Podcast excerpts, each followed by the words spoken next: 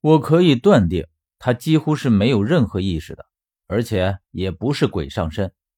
他说完之后，似乎是十分用力的咬着牙齿，想要继续说什么，可是却怎么也说不出来。最后，我只听见他拼命的从牙缝里艰难的再次吐出了三个字：“快，快走啊！”我不知道十三这是怎么了，但是能够让他这样歇斯底里的，我还是第一次见到。他说完之后，浑身再次一软，又失去了意识，往后倒了下去。我赶紧扶住了他，他依旧处于严重的昏厥之中。我不禁为他的昏厥而担心起来。我不禁为他的昏厥而担心起来。他并未受到过攻击，可是和纵师搏斗之后下来就突然晕厥了。这里面一定有古怪，可是古怪究竟出在哪里，我却不知道。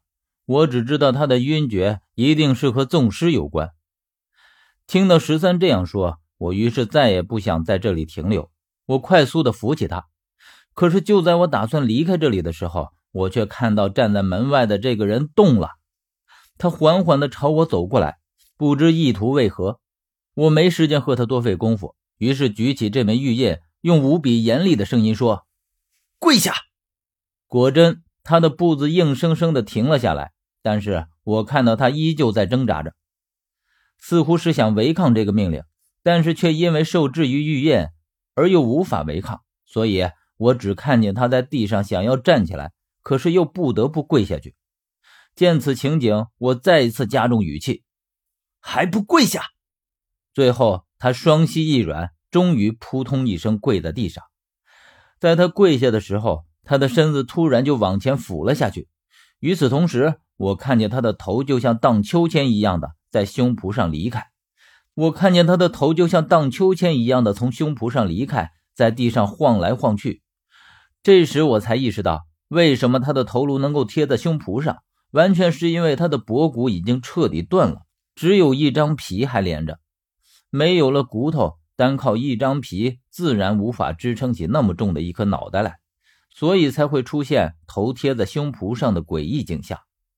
我让他跪在地上，于是也不再去管他。背起十三就走，我转身走出几步之后，突然听到后面传来一个声音：“你如果离开了这里，这个人就要死了。”这个声音说的并不快，而且还带着一些拖音，沉闷闷的。在我听来，好像就是从这个跪伏着的尸体口中说出来的。可是当我回过头去看的时候，发现这具尸体依然跪伏在地上。头颅还在像摆钟一样的摇摆着，我当即确定这个声音不是从他口中说出来的，而是从棺材店里面传出来的。于是我看向棺材店里，里面除了棺材什么也没有。正在我疑惑而彷徨的时候，这个声音再次响起：“如果你不想他死，就留在这里。”这回我才听得清清楚楚，声音就是从棺材店里传出来的。我站在石阶上看着里面，然后出声问道：“谁在里面？”